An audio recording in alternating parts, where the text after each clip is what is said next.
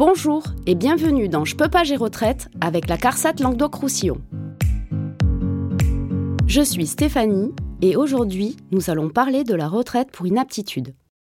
La retraite au titre de l'inaptitude au travail vous permet d'obtenir une retraite au taux maximum de 50% à 62 ans, quel que soit votre nombre de trimestres. Le montant variera en fonction du nombre de trimestres que vous aurez cotisé.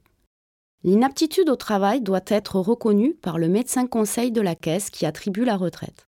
Pour cette démarche, vous devrez contacter votre CARSAT. Votre date de départ en retraite ne peut se situer avant la date de reconnaissance de l'inaptitude au travail.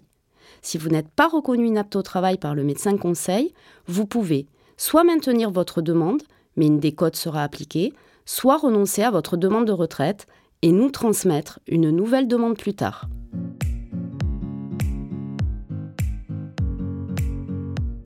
Dans certaines situations, ce contrôle médical n'est pas obligatoire.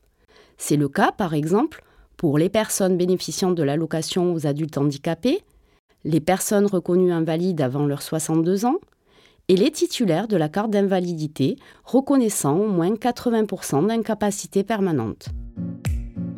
Retrouvez toutes les situations sur l'assurance-retraite.fr. Pour préparer votre retraite, abonnez-vous à notre chaîne Je peux pas, j'ai retraite et n'hésitez pas à partager ce podcast.